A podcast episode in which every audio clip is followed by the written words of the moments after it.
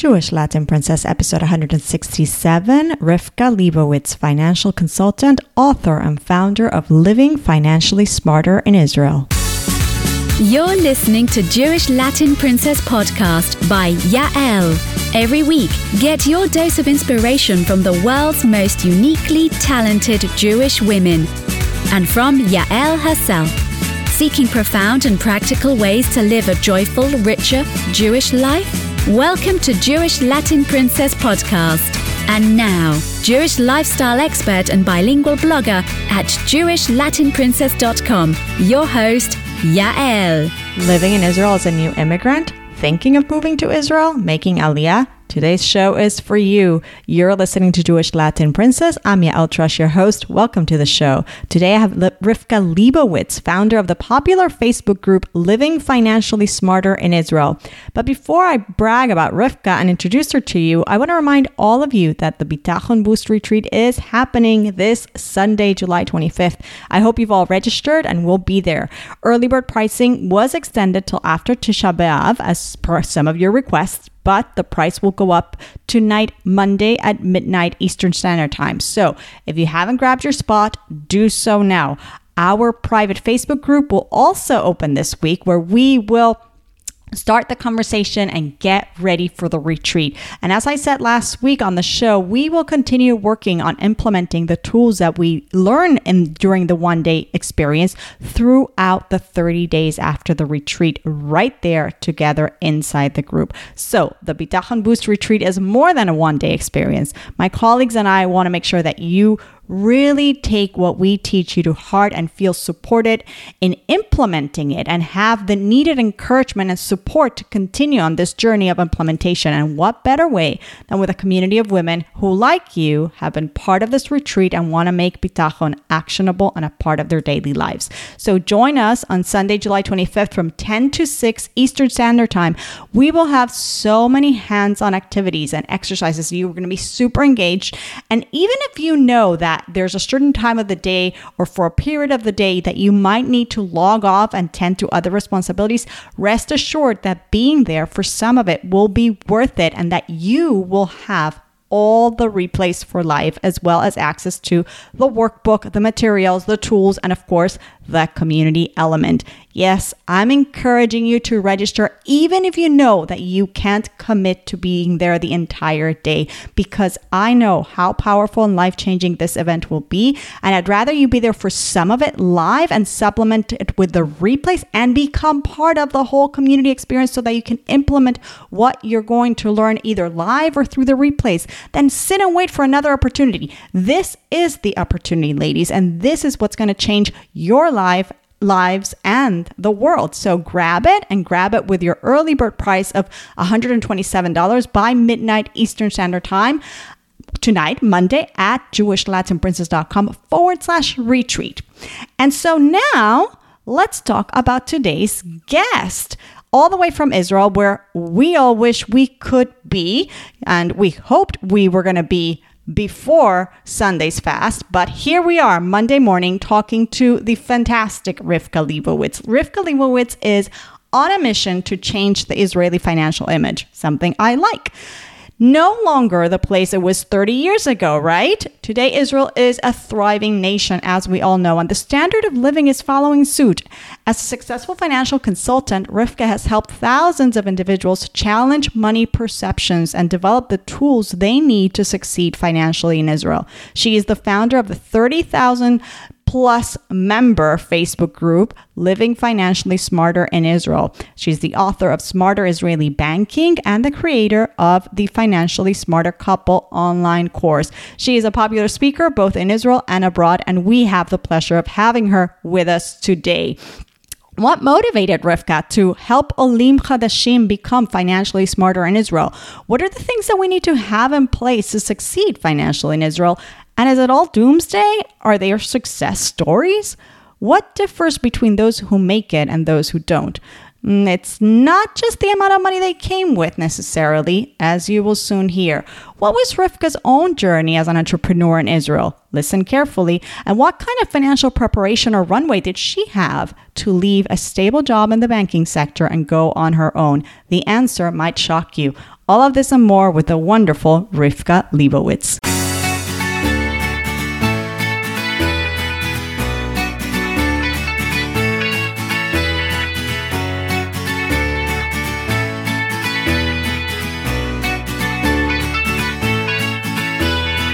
Rivka Leibowitz, thank you for joining me in Jewish Money Matters. How are you? Hey, thank you for having me. Doing great. Are you joining us from all the way the land of Israel? And where in Israel are you? Um, yes, I'm joining you from Israel and I'm joining you from a moshav south of Bet Shemesh. Oh, very nice. So pretty close to Yerushalayim. Would that be fair to say? Yeah, like 35 minutes from Jerusalem, something uh, like that. Uh, Very beautiful here out in the countryside.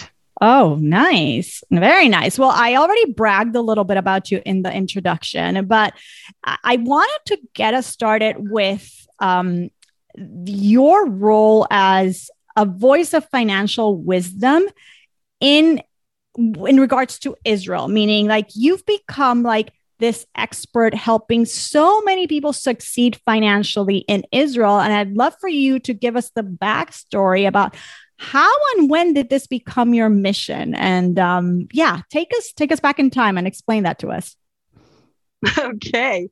So first of all like when i was finishing high school and you know all your friends were like discussing what they want to study i was like i want to help people with their money. Like i just knew that i wanted to help people with their money. Like i was waiting to my 18th birthday to buy my first stocks. I was wow yeah i don't know like where it came from exactly but i was always super interested in this mm-hmm. um, but that wasn't a profession at the time mm-hmm. so i you know i, applied to to learn uh, finance and i you know i got a job as a investment uh, advisor portfolio manager in israel i worked in, in in there for a while and you know so i was helping people with money make more money and then i was a banker and the whole time, I still had this dream that, like, I just want to help people do well in Israel. And when I was a banker, I saw so many Olim make mistakes. I was a banker in Ramat Bet Shemesh. 2006 to 2008, there was tremendous aliyah. And I just saw so many people make mistakes. And I was like, I could change this. Like, I could really help their aliyah if I went out and opened my own business doing this. That is so, so interesting. So, first of all, did you make aliyah yourself or you grew up in Israel? So, I made aliyah, but not myself. My family came when I was 12 from Glasgow, wow. Scotland. Wow. Okay. So you did high school in Israel, you graduate, you get this job. So you mentioned that you start to see these mistakes. What were what are those mistakes that you saw people making them? So the economy in Israel is different. Okay. The life in Israel is going to be different than other countries. Every mm-hmm. country's, you know, unique and got its ways and how things work. And Olim didn't know how things worked. So like I don't know, I'll share a story like somebody, let's say, decided to buy a car. So they put down, you know, 200,000 shekel for a car, which you know, it was like $60,000 or $50,000 at the time. And they bought a car because there's major tax here. And then they didn't have enough money for a 25% down for a down payment for a house. Mm. And had they structured their finances different, differently, um, like bought the house and then maybe leased on the car, they'd have been mm. able to buy property. And then they're stuck without a property in Israel. And prices in Israel have skyrocketed. Mm-hmm. And it locked them out of the market. And that's just one mistake. I saw so many things like that. Mm. Um, even something like keeping all your money in, in dollars, the shekel did really well against the dollar. Mm. So for Olim, you know, they came planning a budget on the dollar being four, 4.3. And then suddenly the dollar, I mean, now it's 3.2. This is many years later. But, you know, the dollar has not done well against the shekel, or the shekel's done very well against the dollar, depending where you're looking at it from. And I just saw so many mistakes like that, or people mm. not understanding how the banking system worked, and then bounced a check and then had bad credit rating, which we don't really use credit rating in Israel, but it does affect them.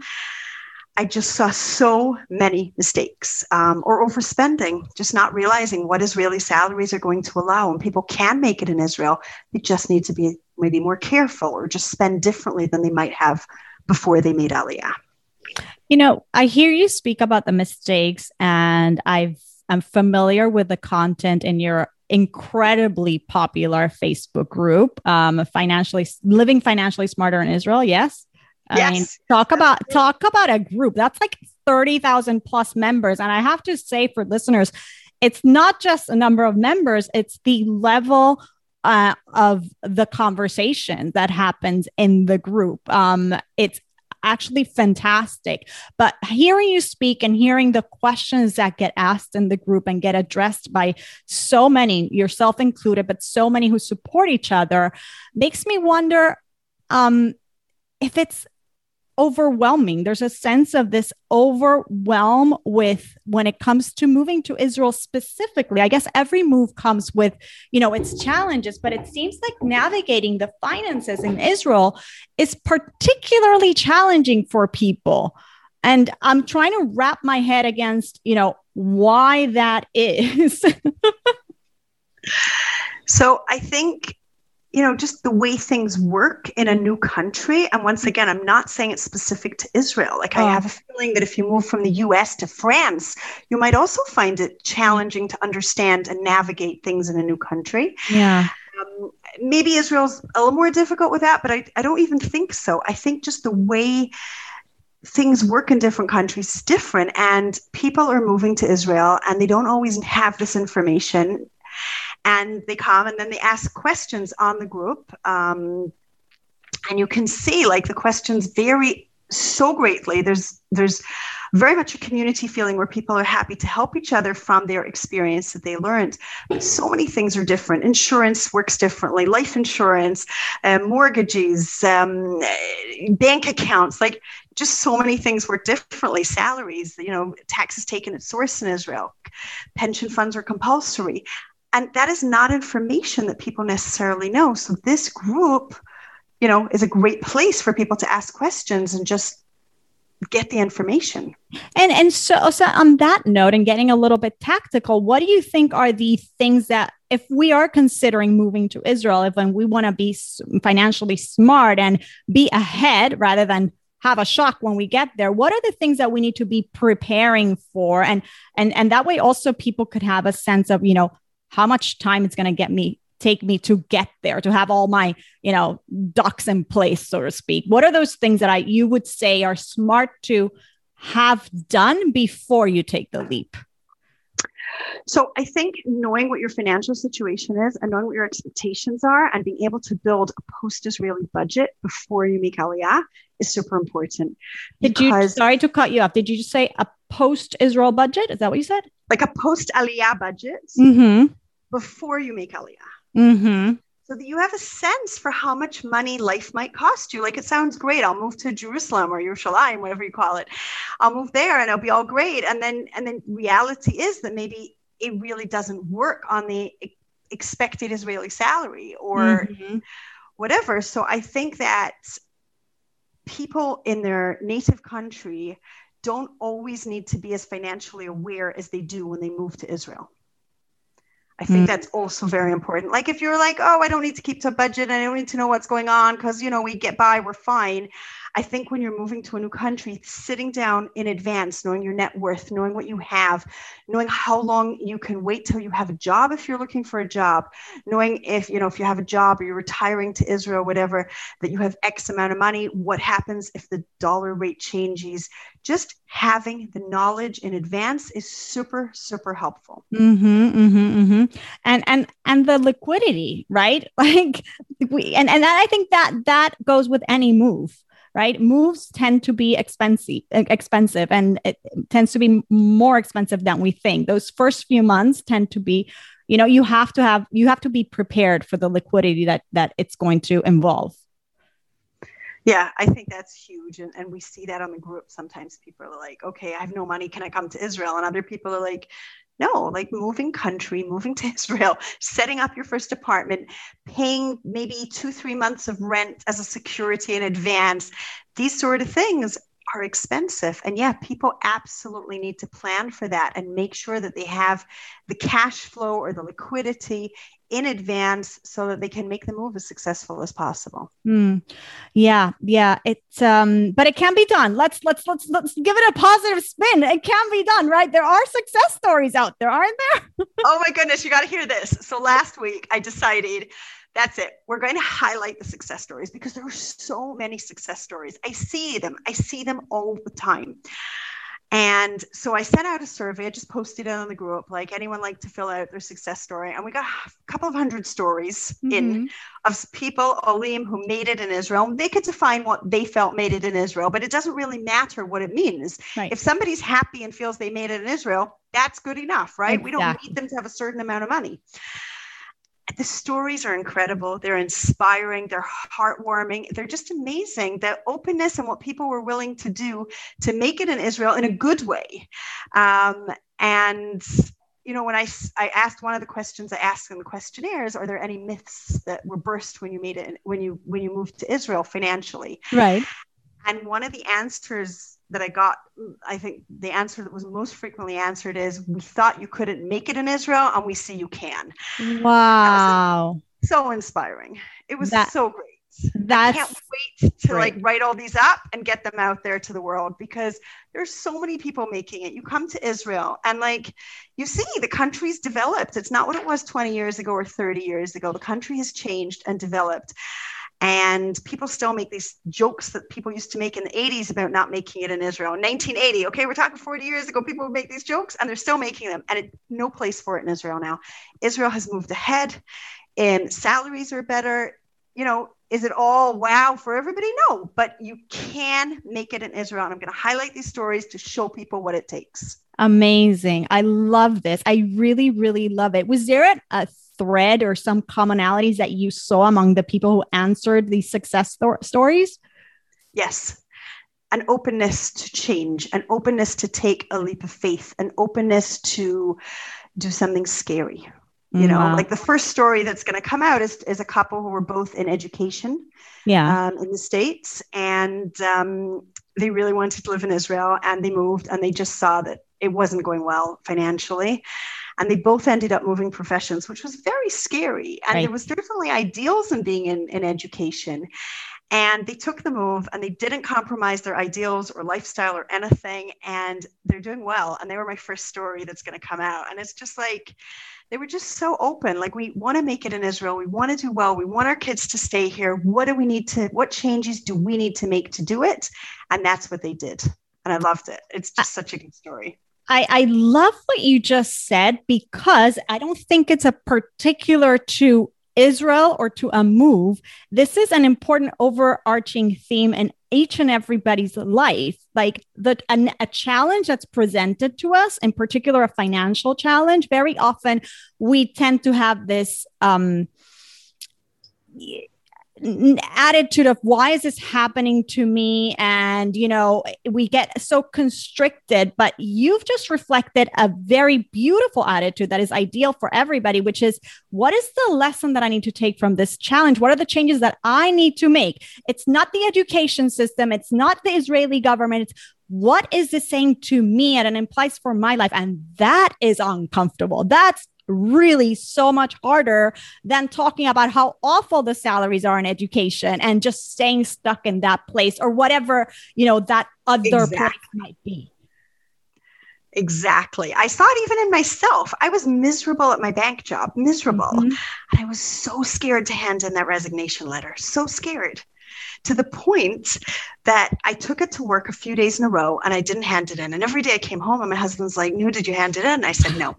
So one day I see him um, just as I'm leaving, I see him outside the bank. There's like glass doors and I see him mm-hmm. there and he's like, Hand in the letter, hand in the letter. and I needed him to do that because it was secure. And even I, who've gone such a journey since then, you know, there was, and I knew I had to leave and I knew I wanted to leave and I knew I had a mission.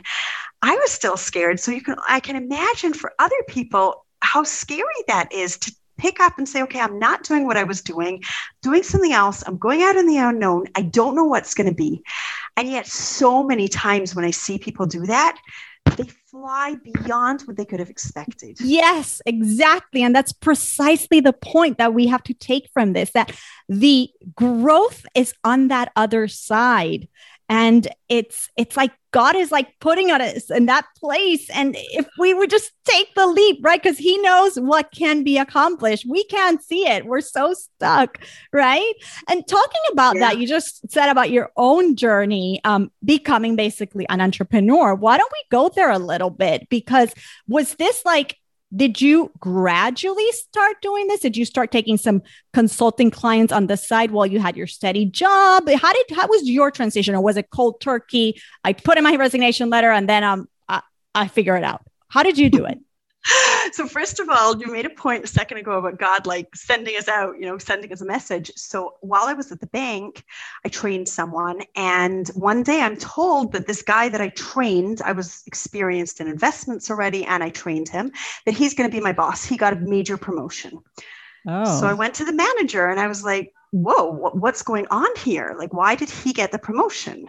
And he said to me straight out he goes, Oh, he's a man. You just want to be home in the kitchen. Can you imagine someone saying Gosh. And I was just like, You mean this happens in Israel too? it shouldn't happen anywhere. But yes, it happened. Oh my gosh. I was just like, first of I, all, you got the wrong woman. I'm i feel your pain. I've been there in a bank. Yes. Uh-huh. You have. Okay. Mm-hmm. So you get it. I get it. So I had two choices at the time. I went to a lawyer. I could sue the bank. 100% could prove I was way more qualified. There was no reason, whatever. And the guy said, listen, they might, you'll win, but they might take five years of your life. Yeah. And he said, Your other choice is just walk away and start your dream business because I told him I had this dream.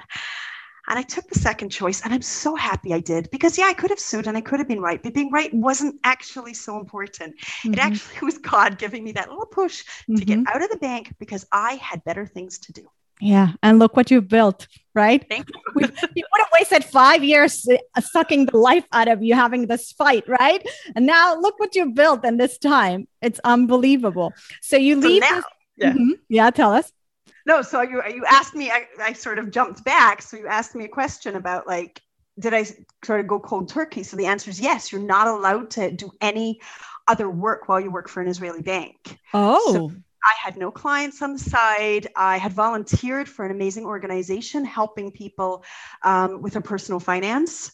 Um, but I had never you know, I hadn't built a business. I wasn't allowed to. So yeah, I left really scary and built up. And um, it's been quite a journey, a great one, but and, and, I had no idea where it would take me. And what were what were those first initial steps? Did you start with just opening a Facebook, the Facebook group that we know today of today, or what was the first initial baby steps to get you uh, running? So I started spreading the word on. Uh, I think Google Groups were the thing at the time. Yeah. 12 years ago, I started sort of spreading the word and writing some articles and doing some stuff like that. And then one day, a few years into it, maybe two years into having the business, um, which was slow, but I was getting clients. It was okay. It was, you know, new business. Yeah. Um, I went to a talk and a marketing talk, and the guy giving the talk said, you should open a Facebook group. Like to me, he said to me, I should open a Facebook group. Now, I am not, I was not, maybe I am now. I wasn't necessarily an early adapter type. I wasn't the type to like run in the second things happen. I'm like, okay, I'm solid, you know. And um, I was like, okay, I'll open a Facebook group. You know, maybe my mom will join or whatever. and when we got to 100 members, I was like, oh my goodness, I can't believe this is so huge. And now we're 32, 33,000, something like that.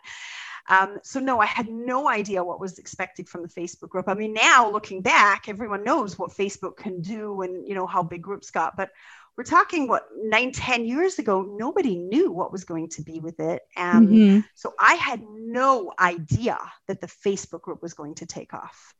Um, I got yeah, it was it was a surprise for me more than anyone else. Amazing. Uh, I'd love to say, you know, yeah, I got in there and I planted the biggest English speaking Facebook group in Israel about finance.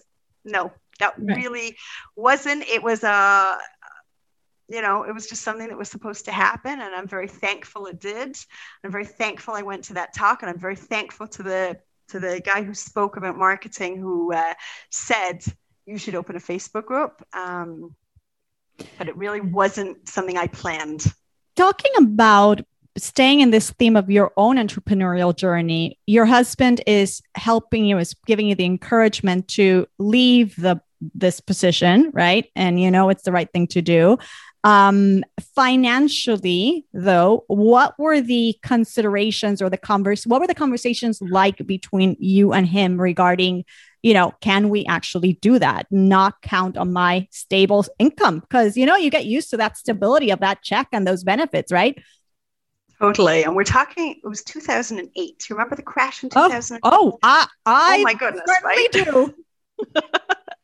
so we're talking not a fun time not oh, necessarily yeah. the time you want to start becoming an entrepreneur and exactly so his business was going under at the time his business oh. was not doing well at the time because he relied on tourists and hotels and yet he was encouraging me and i kept saying how could i be a financial advisor and not have secure income and um, yeah, those were our conversations. And he was like, go for it. This is, you know, this is what you need to do. And he was so supportive.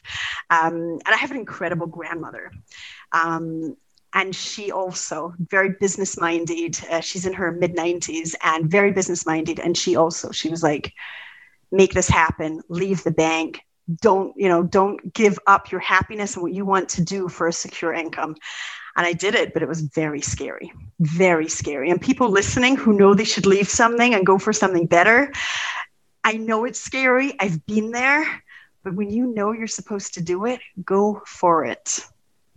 I so appreciate the honesty, and I'm going to be just as honest with you and the listeners right now. I got chills when you said that because not too long ago, my husband did the exact same thing. Oh, he oh, wow. left his very stable job that he'd been there in for a while.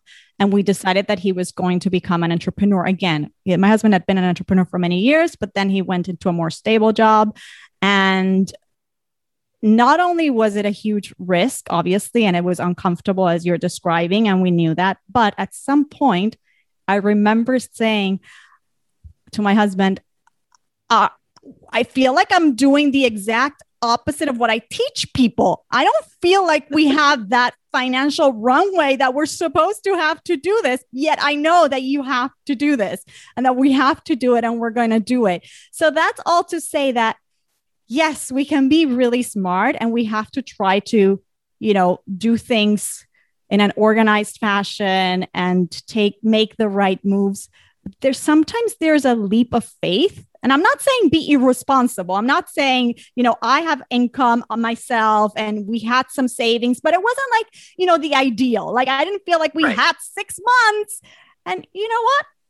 It's all worked out really, really great, like beyond my expectations or his expectations. And so, what's the message here? I think the message is would I have told myself, had I met myself then, today, had hmm. I met someone wanting to leave the bank whose husband was going under, would I have told them to leave the bank? I know. You know, and I've seen this come up many times where people are like have something they want to do and they don't have six months of savings and the yeah. world is going under like 2008. Yeah. And sometimes you say to people, you know what? if you have a reasonable plan, it's not something, you know, out there that's impossible because some people want to start businesses and you look at the business plan and you're like, I don't know, the numbers don't work. It doesn't look right. It's too optimistic. You're going to work 24 hours a day to make money, you know, that kind of thing. But sometimes, yeah, you say to people, you know what? This is doesn't go by the textbook personal finance stuff. Yeah. But it's time for you to do your thing. Yeah, and and I, and I'll add to that. And I think, uh, at least in my case, having been through 2008 and having faced becoming an entrepreneur, my husband becoming an entrepreneur again on 2008 because he lost his his job then, um, wow. made it easier this time around. So much easier um, on a psychological and emotional level. Just the understanding that we know how to do this. Like you know it can be done. Um, so yeah i appreciate i appreciate this. Um, the entrepreneurial journey is not easy but it can be done people. And look it can be done in israel even if your husband's business is struggling. So right now talk to us about your business. How what what exactly you're doing? Um, you're doing private clients you're doing speaking engagements. Give us a the scope of what you're doing currently so first of all, I'm answering questions on Facebook a lot. okay, I'm there for the group. I'm there for people privately. You really are. Um, so there's that. I mostly do private consulting to individuals, either individuals who are high net worth who you know want to make sure they're doing things smartly or individuals who have a business mm-hmm. um, that's small they don't know how to make money maybe they are great at what they're doing but they're not good at the money side of things and they need some help or individuals who've made aliyah or not recently but you know and just want to know they can you know they want sort of someone to handhold them yeah. through not making mistakes. And it very frequently is people who are like, we've been bad with money for 20 years. Or, or couples that couldn't have a money conversation. So I mm-hmm. also created, a, as part of my business, I created a course for couples to talk about money, which is mm-hmm. supposed to be for couples getting married. Mm-hmm. Um, so those are mostly my focuses in business. I also speak. I've spoken for Nefesh B'Nefesh. I speak also, in, in uh, you know, in the U.S. I've spoken in Israel. I'm coming this summer to the U.S. I'm also going to be speaking nice. um, about preparing your finances for Aliyah. Um, that's what I do. Also wrote a book called Smarter Israeli Banking, where I explain the banking system. Oh, that sounds really helpful. Totally. Yeah, yeah. It's super helpful. I'm not a writer, never was, never expected to write a book. And I kept saying, maybe somebody will write a book about this. Maybe somebody will write a book. Uh, and eventually I was like, I'm the person who needs to mm-hmm. write this book. And Isn't that funny how God works, right? It's like, right? I'm waiting for you to step up. I have a plan here, lady. Like, could somebody do this? And then it turned out it was me that was supposed to do it. We have to be available. Okay, God, use me. I'm here for this. I know, but sometimes it's like, really? I got to write a book. I'm not a writer. I'm a numbers person. But yeah, but the book the book needed to be written. Someone had to explain banking to Olim. And when I told mm-hmm. bankers, I got a few bankers to check the book to check it was accurate. It's like a very easy easy to read book. It's not meant to be a hard book. It's like a reference book, but very very easy. This is how checks work. This is how the app works. This is whatever. And I got Israeli bankers to check the book for accuracy, and they all said to me, "Why are you writing this in English? You should write it in Hebrew. Israelis don't understand the banking system either." Are you serious? yes. Totally. Nice. Very, that's a that's a great compliment. right. that is fantastic. You know, I, I honestly I think everybody who's considering Aliyah needs to meet with you, be part of your world because it's, you know, one of the big things that I see comes up in your group is the question of taxes, right? There is that intricacy of that. I don't think it's, you know, it's necessary to every move, although if you move abroad, you still have to pay US taxes. That's my understanding. But being that the Israeli tax rate is so high, it makes things a little bit more financially complex, right? To navigate. So generally, when people make Aliyah, um, they have 10-year tax break for things outside Israel, passive income, house rental, stock portfolio. They don't need to report. This is general. This is not tax advice, but I'm just telling you. Right. So it does make it that little bit easier because you don't mm-hmm. need to report, you might not need to report Israeli tax when you first come. Israelis who are salaried very often don't need to report tax. It's not standard like it is in the States. Oh. Everybody has to report tax. So, yes, tax rates in Israel are high. And when people are offered salaries, one of the things they must ask is, okay, what's that going to work out after I pay my tax? Right. Because people tell me, oh, yeah, I'm going to earn this amount. And I'm like, one minute, once you take off tax, and you get a bit of a tax break when you're new Ole, once you take off tax, actually that amount is that enough for you? And then, you know, it opens up questions. Hmm. So the tax thing is definitely huge because Israel is giving this sort of tax semi-tax break. You don't need to report um, for 10 years it sort of makes it that much easier and you're also not double taxed and from from like from the us you won't that's awesome taxed but still, you know, if you're paying capital gains tax in states of 20% and you pay 25% in Israel, it's not 20 plus 25, it would be 20. And then the extra five if you were to owe it here. So, mm-hmm. yes, it's something else that people, especially people with money, need to plan before they make Aliyah. Find a, CF, a CPA in Israel who knows both Israel and US who can deal with the situation, you know, to make right. sure that everything's being done correctly. People have questions. Should I keep my, you know, Roth IRA? Should I keep my 401k? How do I deal with these things? These are questions that a tax advisor needs to look at in your situation and, and you know, figure that out. Absolutely. Absolutely. Amazing. Now, let me ask you this Is there anything in particular regarding the new change in administration? We're just a few weeks into the new prime minister's term that we should be on the lookout that, that would be affecting, you think, um, Olim's um, finances or anything like that that people need to be aware of? I don't know of anything specific at this point. Okay, so that's good to know. People just follow the steps and, and get in that Facebook group and be part of the conversation, right? exactly.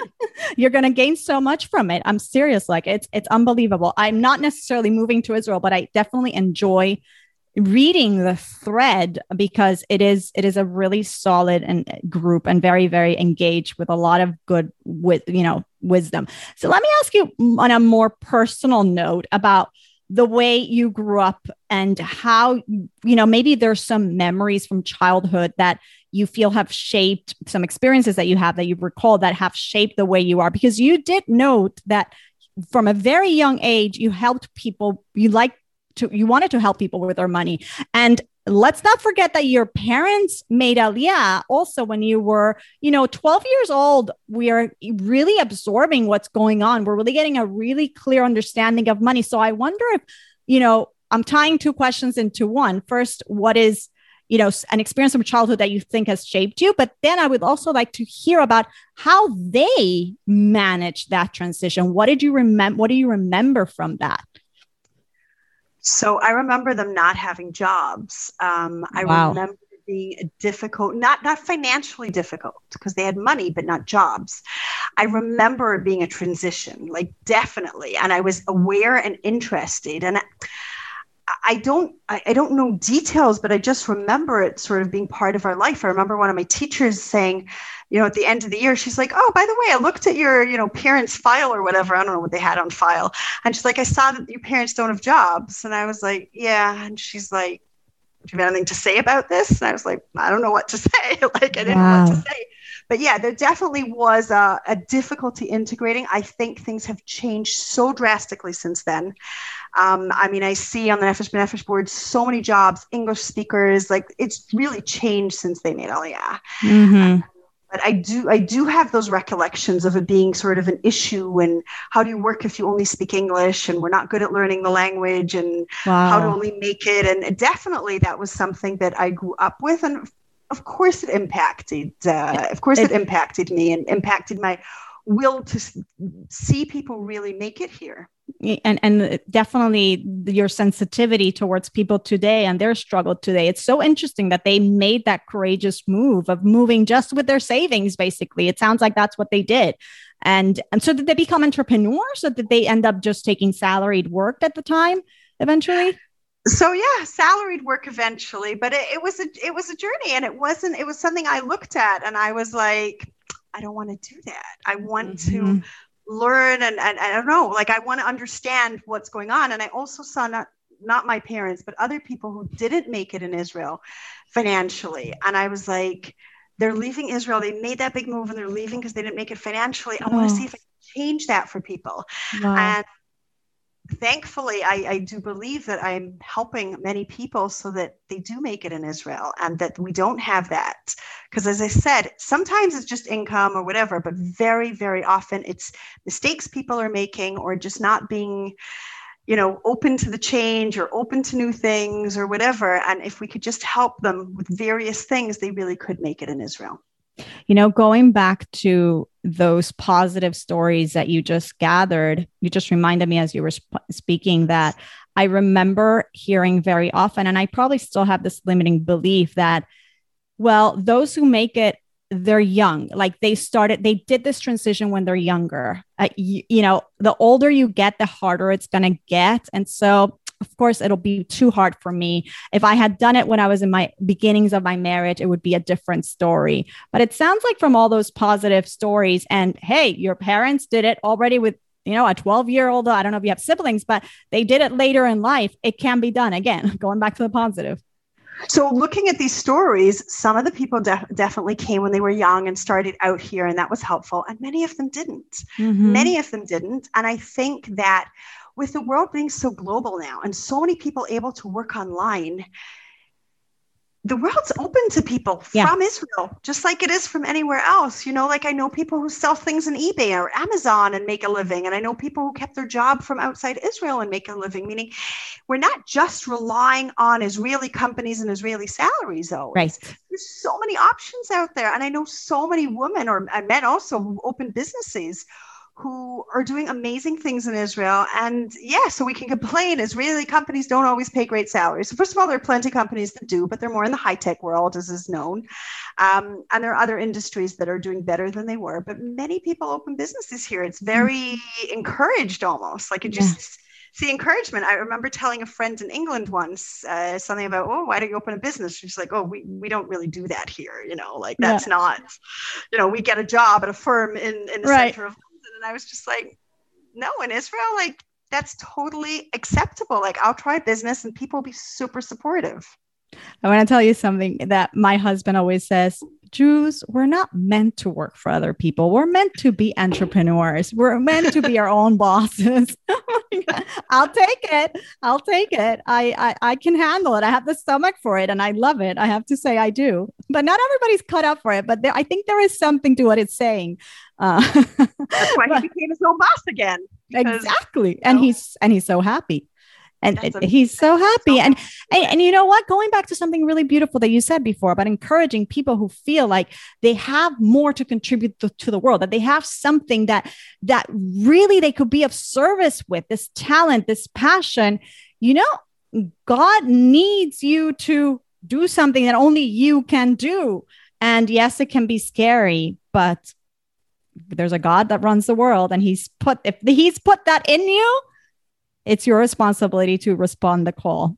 Obviously, There's incredible stories for that. I did an article. Um, it was in the Times of Israel many years ago about people who made it in Israel um, without a degree and without Hebrew because I wanted to prove my point that it's possible. Nice. And I found plenty of people to interview. I think I interviewed three or four people. I don't remember exactly. And I just showed how they each opened a business and did something and are making it in Israel without a degree and without Hebrew. And my point was not that everybody could do that. My point was more like, look at what could be done. Right. The possibilities, right? Because right. we don't know what we don't know, right? But when we when we get familiar with this or being when this becomes our circle of acquaintances or the conversations, it's like it opens us our it opens our eyes to oh this is actually real. This is a human being that is that I kind of know about that I know that is has done this. It becomes more of a reality for us. Right, right. When we know other people with businesses and we see them succeed, it's like I'm sure people ask you and probably your husband now that he's got his own thing, you know, how did you do it? What did you do? And you know, if we're happy to help people, they might make it too yeah. Hopefully we will. Yeah and you know what? Once you publish those stories that's going to be an incredible source of inspiration and really practical inspiration because it becomes it's inspiration but now we can take it into action. Let me go back to your childhood because we stayed in your parents. Anything memorable um not necessarily with the aliyah but anything that you feel you were taught um that has had an impact in your financial in the way you manage your money yeah, I um, my dad used to get the Financial Times newspaper, which is a European financial top financial of newspaper, course.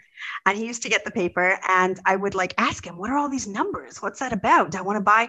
And then when I understood what shares were, I was like, "Okay, I want to buy shares." And you have to wait till you're 18. Okay, fine, but like it got me very interested in investing from a young age, and I remember nice. learning at one point, fairly young, I saw this uh, graph. I'm sure you've seen it. If you start saving, how to get to a million dollars if you start start saving it I don't remember 20 or you start yeah. saving at 30 and the tremendous difference.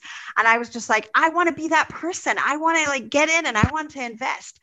And good I remember that you. from my childhood very much. Um, good for you. And good yeah. for your father. you know, we hear so many stories of how women are not exposed so much to this type of conversations or topics but wow good for your father that um, he he was open to showing you and explaining you just making you familiar with. Um, i was just having a conversation with somebody about the fact that i have um Utma accounts for my kids, whereas like an investment account that they have that I'm the custodian of, but I invest their money and they know, like my daughter just told me, okay, she made all this money now babysitting and she told me how much to li- leave liquid in her you know cash account savings account and then how much to put in her investment account and invest it and i just think it's so incredible that already kids at 11 13 year olds can have this concept that i have money that's growing for my future yeah, I, I, did this. I do the same with my kids. Um, when we know kids bar, bar bat mitzvah money, right. I put it, invested it, and showed them how it grew. And yeah, it's going to sit with them for life. Like, for, oh, my totally. It's for life. For life. My for life my fifth my fifth grader was just learning a unit on economics this this past semester in school and she comes home and she says i told my teacher that i invest in the entire stock market not in individual stocks i was like yes. i love it that's great is that great or what that's the best poster child yeah when it's familiar it's so much easier i always say like in this couples course i'm like learn more. We talk about investing, not specifics, no specific stock market, but just the concept of investing and the misconceptions we have that we don't even know about until we're like, oh, yeah, I thought that. And I just tell people like the more they learn, the more money they're going to have and make, and the more comfortable. And once again, I always say this it's never about money, it's about lifestyle, it's about values, it's about living in Israel. And in, our, in my case, for, for the from you know the people I'm helping here, that's what it's about. It's not about be greedy, it's just about money in the best, purest sense of the word, so that you have the resource to live your life. Beautiful, beautiful. And speaking about investing, I'm really curious. I actually do not know the answer to this question. You know, you I know you know that in America, um, we have the ability to use robo advisors, and you know, investing becomes so much. It's just democratized in a in a way, for lack of a better way. You know, when I was in banking, and I'm sure when you began, it was like the old school. You had to go to a broker, and you had to sit behind the mahogany desk, and you, you know, it was so intimidating, and there were all these fees involved, and it was so confusing. Right nowadays you can open a low cost index fund account online and you know set your money on autopilot and just have it grow there very easily right do we have access to such types of products in israel so unfortunately americans don't anyone else canadians Wait, what? Australians all do.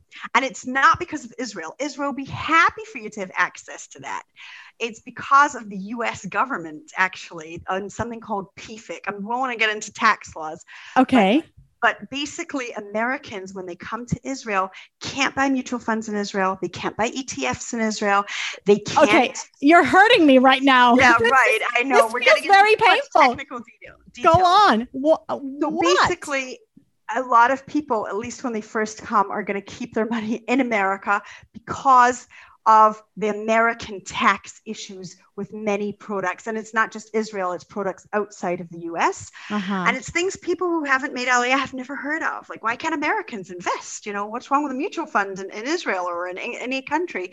It's stuff you haven't heard of because if you're in the US, you, you, can invest. You, you know, you wouldn't know this. Um, so without Whoa. getting too technical, there are products in Israel. There's plenty products in Israel. It's not exactly the same or as sophisticated as the US market, but there definitely are. But um, it's unfortunately limited to American, limited for Americans um, due to this PFIC issue.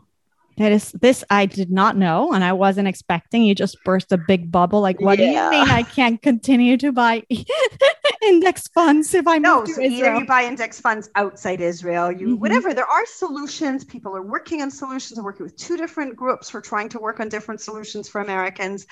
Um, you know, this is a fairly new problem. When I was at the bank, we were putting people's money into mutual funds and all these things. Um, so there will be solutions. There are solutions but uh, just know that this is actually an issue. You hit it, on an issue. wow, it's not as straightforward as you know. Like I, I could tell my my clients or my friends, yeah, just open an, a Betterment account or a Vanguard account, and you know, just we do it in America so easily, right? right. Okay, great to know, Rivka. How how would you describe your relationship with money? positive and relaxed is how I would describe Ooh. it now. And that's not how I would have described it years ago. Um, but yeah, positive, maybe even confident and relaxed. Like it's there. I have what I need. And sort of a feeling of, yeah, relaxed is actually a good word for it. Wow. That's uh, unusual and very nice to hear. That's beautiful. Are there any particular habits or practices that you feel like you do regularly that help with your, with, with that confidence and that, you know, sense of calm? Uh, yeah. I mean, I automatically invest Hmm. I put aside um, pension. Like I, I, make sure that everything from a financial planning perspective is is set where it needs to be. Hmm. Um, and I educate my kids in that field too, which is which I also think is important for my future. Yeah. um, and um, I think habits, like I know, and this is something I do with clients also. Like I, I know how much goes into the bank. I know how much is spent. I know how much the credit card can be. Credit cards in Israel, not really credit cards. We won't get into that. They're debit cards, but I know how much they can be. Like I know my numbers. So when you know your numbers and it works well, there's a certain like relax about it. And I yeah. see other people and I help them do the same. And it's like, I see the relax that comes over them too. It's like, oh, okay, I got this. I got this. It, it, rolls in a certain way. And you know what? I'll add to that that it doesn't necessarily even have to be that the numbers are all that great. I find that even if what the numbers are going to tell you is not so rosy, right? Perhaps, you know, you have more debt than you would want to have and perhaps you're not saving as much as you thought you were saving or whatever the picture is i do find that having that clarity with with the numbers and we often fear looking at those numbers but once we tackle we get past that fear and we actually start engaging with the numbers and getting really clear on what they are even if what they're telling us is not you know stellar there is a sense of empowerment and control and calm that people are not expecting we're expecting like it's just going to make me feel even worse. I find it's the opposite. The numbers give us a tremendous sense of clarity. I totally agree with you. I see this frequently. People are like so scared. And then when we look at the numbers or do something, even if the situation's not great, right, they're much calmer. Knowing that knowledge is so powerful. Yes. And just knowing, like, even if they're, as you said, in debt, but then they know, okay, my credit card be this amount. I need to make that amount and it's on track that's calming. They right. don't need to be, you don't need to have a lot of money yeah. to feel like, you know, it's all okay, it's under control, and I'm doing my best. Yeah. You know? So listeners, take this as an encouragement for both Rivka and I to face those numbers because you're going to feel so much better, right? You're so much emp- more empowered. Because again, now you have a now you can make a plan. Now you can actually make a concrete plan based on the numbers. Now I got to ask you though, because you know, everything sounds amazing. Any financial mistakes? Come on, because I've made my share of financial mistakes. Have, do you have any of those that you're like, I can't believe I did that? So this isn't really a, a, sort of a financial mistake. It was just something really silly that happened to me a couple of months ago. I uh-huh. accidentally sent my client money instead of asking for money for them. I was like, how did I do that? I sent the money. Like, hey, you know, here's five hundred dollars instead of them paying me. That's funny. like, what? How did That's pretty. Um, yeah. I haven't done anything really stupid. Have I bought some stocks that fell and I was like, oh, that was stupid? Yes. Yeah. Um, could leaving the bank when I left the bank have been really stupid in retrospect? Yes. Mm-hmm. Yes. You know, had my business not worked out, it, it would have looked really stupid. Here's this financial lady telling everyone what to do, and it looks really stupid. Um, yeah, that's what I have to say about that. Wow. Cool. Cool. Cool. Cool. Okay. Let's do some JL, some JLP. You see, guys, I'm still stuck on the old name. Let's do some Jewish money matters fill in the blanks before you tell us where we can be in touch with you and um, where we can find you. So this is a part of the show where I'm going to give you an open-ended sentence and you're going to, you know, finish it with the first thing that comes to mind. Okay. Okay. All right. When I give maaser or tzedakah, I like to give to help people make it on their own. Nice. So you like to giving to individuals, right? I like to give individuals, or I like to give an organization that I know really helps the individuals get out of their situation, like improve their life. Beautiful, beautiful. I'd love to make more money because I could help more people. Mm-hmm. Something I wish I had I had learned about money growing up is the kindness. I, I, see tremendous kindness, particularly with my very wealthy clients. Wow. Um, you know what? Particularly with all my clients, not the wealthy ones, everybody.